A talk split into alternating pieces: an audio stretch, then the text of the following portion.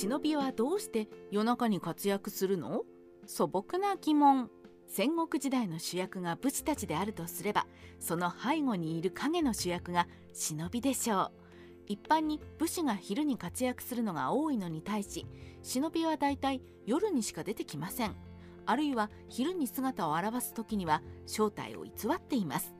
ではどうして忍びは昼間に活躍しようとしないのでしょうか。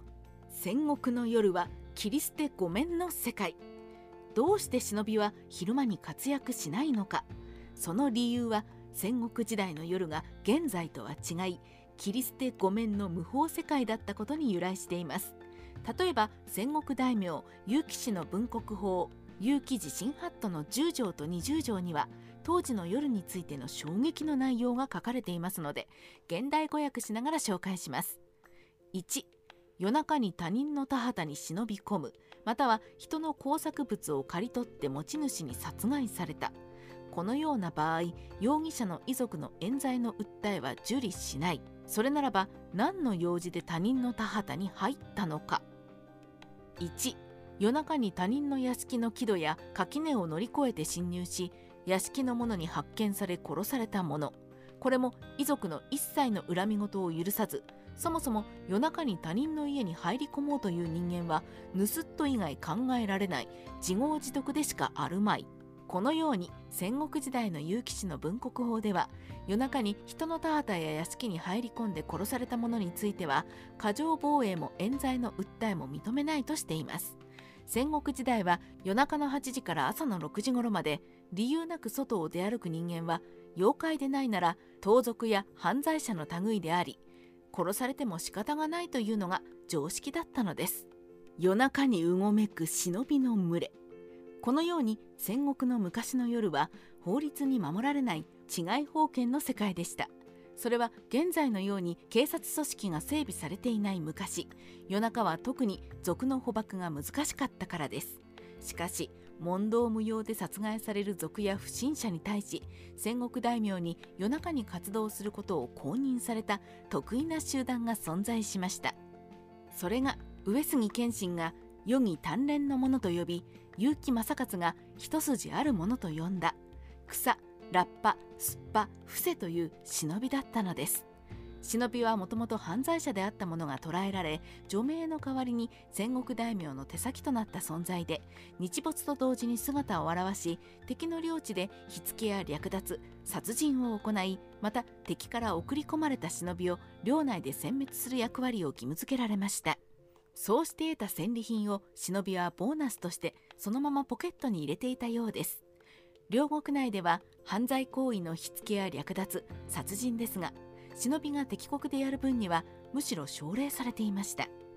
軍勢の案内。戦国時代劇などでは大名の軍勢が一列になって進軍していくシーンが描かれます。しかし実際にはその周辺には忍びがうごめいており、敵の伏兵が隠れやすい場所に先回りして安全を確保し、もし敵が存在すれば切り合いを演じてこれを取り除きました。大名の軍勢がある程度安心して敵地を進軍できるのは忍びがいたからなのです。そして日が落ちると武士と交代して忍びが陣営の警備に入りました。変則的な攻撃を得意とする忍びは同じ忍びでないと対応できない面が多々あったのです。忍びも使えないようでは良い対象にはなれない。忍びについてはこれを積極的に活用できた戦国大名ほどメジャーな存在になりました。つまり忍びの活躍いかんが大名の勢力に関係していたのです。その理由は北条五代記にこのようにあります。この忍びは我が国にあり、盗っ人をよく探し出して捕らえ首を切る。そして己は他国へ侵入し、山賊、海賊、妖地、強盗などで盗みが上手だ。このように忍びが国内では警察の役割を果たし、他国においては強盗行為をして敵の経済と人命にダメージを与えることを書いています。真の大将はこうして戦を避け、忍びを多用したかく乱工作で敵に地道なボディーブローを食らわせて弱らせ、戦わずして勝つことが最上とされたのです。また江戸初期の軍学者の小田原作雲は、大名の下には忍びの者がいなければうまくいかないものだ、